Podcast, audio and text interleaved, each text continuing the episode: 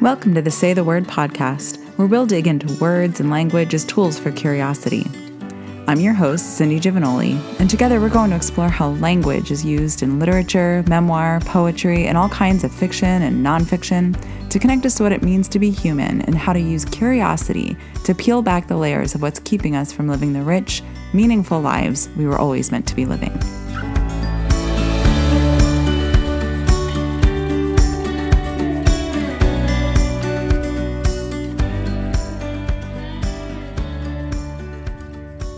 Hello there. I am super excited about today's episode. We are talking about a passage from Joan He's young adult novel, The Ones We're Meant to Find. Now, before I go any further, I just want to confess here and now that I am 100% someone who judges books by their covers. Okay, now, I don't so much judge as much as choose books for their covers. And that came into play with this one. It is stunning. I will put an image of the cover in the show notes at cindygiovagnoli.com backslash podcast because you have got to see this art. It's gorgeous. The illustration is by Turkish surrealist Aykut Aydoğdu, and it is just so, so beautiful. So go check that out. Now, the last couple of weeks have been kind of long episodes, so I'm going to try to keep this week's episode a little bit on the shorter side. And this is the last episode for season two, and I'll talk just a little more about that closer to the end of today's show. Okay, so this novel is what is known as environmental sci- science fiction. It's set in a future world that has been ravaged by the effects of climate change and I admit that this type of novel can sometimes feel just a little too close for comfort for me. The general gist of the book revolves around two sisters, Celia and Kasey Mizuhara, and the book asks questions like what is it that makes us human? And what is the difference between survival and living? And like all good sci fi, the answers to those questions are not as cut and dry as you might imagine. This book is incredible and I totally recommend it. Now, as with all novels here on the show, there are some very minor spoilers here, so stop listening now if you're sensitive to that, and definitely come back after you've read it. So, here it is just a little bit relevant to know that this character, Cee, spelled C E E, has been stranded alone on an abandoned island for several years and was le- recently joined there by a boy that she has the following interaction with. Okay, so from Joan He's young adult sci fi novel, The Ones We're Meant to Find.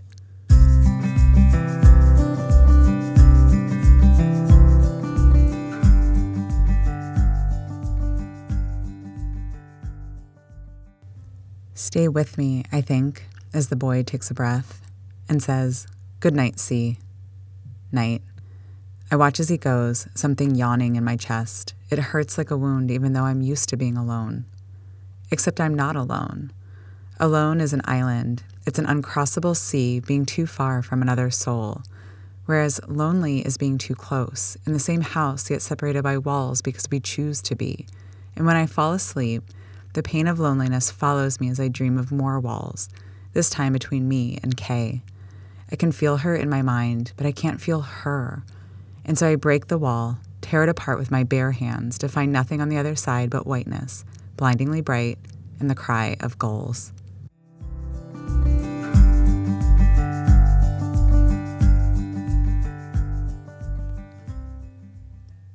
Okay, so let's just jump right in here. This passage addresses one central question What is the difference between being alone and being lonely?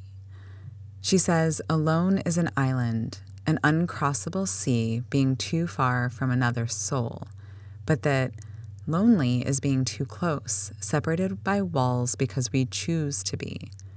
I think this is fascinating. She's basically saying that loneliness requires another person's presence in some way, right? And that that presence can be physical proximity, like the boy who's in another room in the same house, or, as she experienced here when she dreams of Kay, the awareness of someone that she carries memory of or craves closeness with.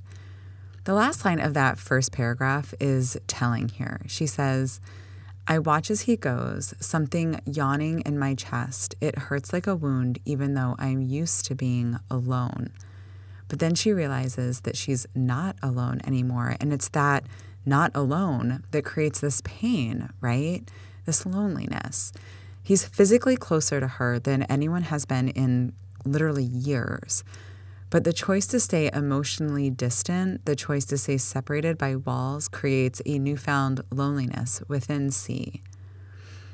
I can relate to this so strongly. I am an introvert by nature. I dearly, dearly love my time alone. And it's just like I can feel my well of creativity and energy fill moment by moment when I get that time alone. Now, I don't know if that would necessarily be quite as true if I were stranded on an island alone for years and years, not sure if there would ever be an end to that aloneness. But I do sometimes think of the line from Terry Tempest Williams' book, Refuge, where her mother comments that she'd, quote, never reached her capacity for solitude. I love that line so much. I'm not sure that I ever have either, though I'm sure we all do indeed have a limit there somewhere. And while I've never reached my own capacity for solitude, that is not to say that I haven't been lonely. I have been deeply lonely at different moments in my life. Once in my very early 20s, I took a 64 hour bus ride to British Columbia to meet up with a boy I'd met while mountain biking in Utah. The weeks that I spent there with him and his friends were some of the loneliest of my life as I realized that I did not belong, that I was on the periphery and excluded from their inside jokes and shared language and values. It really wasn't until I headed off to kind of do my own thing that, you know, when I was actually alone there, that that loneliness began to fade. And it was only then that I was able to cultivate some friendships where I was able to feel more seen and less peripheral. At other times, it's been those moments when I've realized that I was not truly visible to the person in front of me or that they weren't hearing me or what I was trying to say. I'm not sure that there is a moment much lonelier than when that person is a beloved family member or someone we've been close to or loved in some way. To realize that someone we love does not know us is a deeply lonely place. And this brings us back to what we've talked about on several episodes this season, right? Feeling seen and heard, making sure that those we love feel seen and heard by us is deeply connective. And when those things are absent, the result is a feeling of disconnection and, as we see here, real and painful loneliness. Now, this distinction between aloneness and loneliness is so interesting. The way that relationship to others plays such a role is just fascinating and completely counterintuitive, right? I mean, I would go so far as to suggest that at least some of that distinction could be connected back to curiosity directly. And before you roll your eyes, just hear me out. It's going to take me a second to get there, but I will. Now, when we are alone, just like we talked about last week when we talked about being in the darkness, which is a sort of aloneness, or in episode three when we talked about hearing our own voices, or in episode 18 when we considered our own largeness. It is so often in aloneness that we come into communion with ourselves. Often hearing what is really true for ourselves, hearing what we really want or really believe or really value, requires us to step away from our conditioning and the influence of others and their expectations in order to see and hear ourselves more clearly, especially when we are new to those questions, new to seeking greater understanding of ourselves. When we've taken that time alone, when we've had the space to become familiar and friendly with ourselves, we can once again turn outward toward others and learn how to hang on to that friendliness and familiarity, even when the voices of others might be loud or challenging or, as sometimes happens, isolating. Often, some sort of aloneness is the first step to self discovery and understanding. But then we have to learn how to hold what we discover within the context of healthy relationships with others learn how to hold the best aspects of that aloneness as we integrate our lives with others. There's a limit to how deeply we can understand ourselves while we remain alone, right? While we remain unchallenged by another person's beliefs or needs. There is self discovery that can only be done within the context of relationship, right? Who we are and how we respond when our rough edges rub up against another person's rough edges. But that understanding is often served best by the foundational communion with self that does happen in the alone.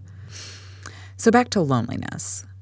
Cee says, separated by walls because we choose to be. And if we pull back and think of those walls as going beyond the physical and into the emotional or ideological, we can see how loneliness like this is something universally shared by everyone at some point or another. I'm also reminded of way back in episode one in Brian Doyle's essay when he says, You can brick up your heart as stout and tight and hard and cold and impregnable as you possibly can, and down it comes in an instant. Now, this inclination as humans to attempt to avoid heartbreak and pain by walling off some part of ourselves, right? And again, coming back to visibility, isn't it interesting to consider that the walls we build around ourselves or some part of ourselves are intended to render that part of us hidden from others, intended to make it or us invisible? That we can hide some part of ourselves from view in order to keep from getting hurt, but that ultimately, as we have talked about over and over this season, if we are invisible, we are unseen, and unseen feels unloved.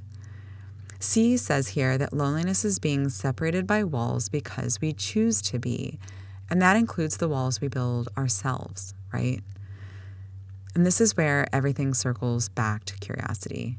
I know you didn't think I'd get there, but I did.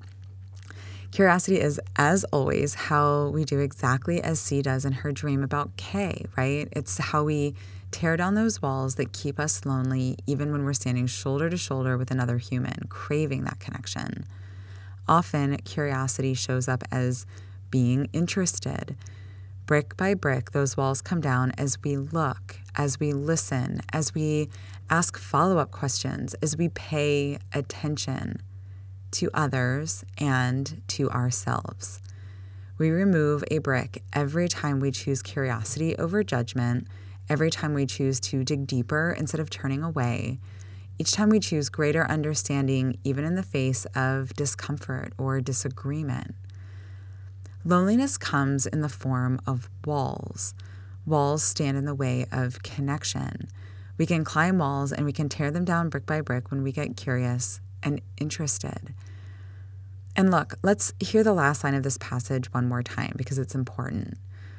She says, I can feel her in my mind, but I can't feel her. And so I break the wall, tear it apart with my bare hands to find nothing on the other side but whiteness, blindingly bright, and the cry of gulls. In this case, she tears the walls down in attempt to find Kay, and there's nothing on the other side but blinding light and the cry of gulls. This happens, right?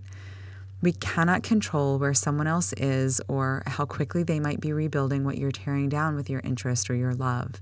Not everyone is ready in this moment to be seen, and that's okay. We cannot guarantee also that what we find once the walls come down is what we expected or hoped for.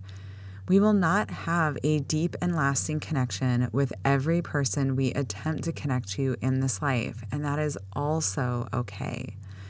But tearing down our own walls, getting curious about ourselves and everyone whose rough edges we rub up against in this life, while also also holding fast to that communion and trust and understanding that we discovered and cultivated in our aloneness can allow us access to every available connection, whether that connection is a fleeting moment of camaraderie with a stranger or a deeper, more lasting one with a dear friend or partner. Alone is an island, an uncrossable sea, being too far from another soul, whereas lonely is being too close, in the same house, yet separated by walls because we choose to be. Let curiosity allow our islands to be places of refuge and quiet where we can hear our own voices and discover new hallways in the chambers of our own hearts. And let curiosity tear down the bricks that build the walls that keep us lonely, that keep us from the connections we crave, and allow us to embrace both being seen and seeing those standing before us. Again, that's from Joan He's young adult science fiction novel, The Ones We're Meant to Find. And I will link it as always in the show notes at cindygiovagnoli.com backslash podcast. And I will also link to the artist who created the art for the cover. Seriously, it's incredible, and I am just a little obsessed. Now, before I get to Jeremy L's shared quote today, I do want to tell you again that this is the last episode for season two of the Say the Word podcast. Now, this was a slightly shorter season for a whole bunch of reasons that I won't get into here, but no worries. I will be back on Saturday, October 9th with the first episode of season three. I am already really excited about what I've got on the docket for you so far. And also, I am always looking for suggestions from you guys. So if you have come across a book that you loved and you think might be a good fit here on the podcast, I really hope you'll share it with me. You can always email me at staycurious at cindygiovagnoli.com or you can leave just a comment in the show notes at cindygiovagnoli.com backslash podcast.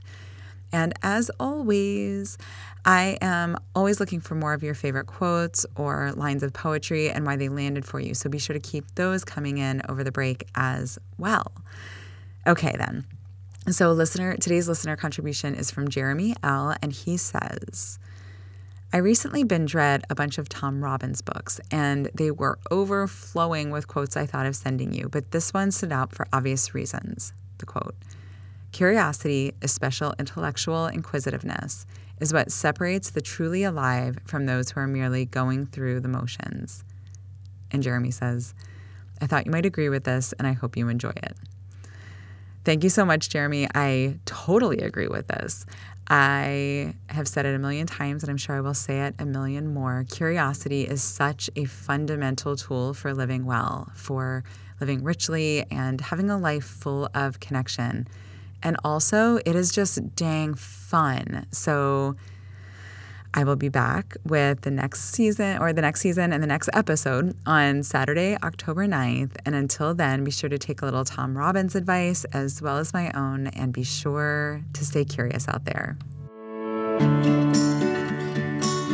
That's it for this episode of the Say the Word podcast, where we explore how language is used in fiction, nonfiction, and poetry to connect us to what it means to be human and how to use curiosity to peel back the layers of what's keeping us from living the rich, meaningful lives we were always meant to be living. Be sure to share and subscribe so you don't miss an episode, and I would so appreciate it if you would go ahead and leave a review. Thanks for listening. I'm Cindy Giovagnoli, and I'll see you next week on Say the Word.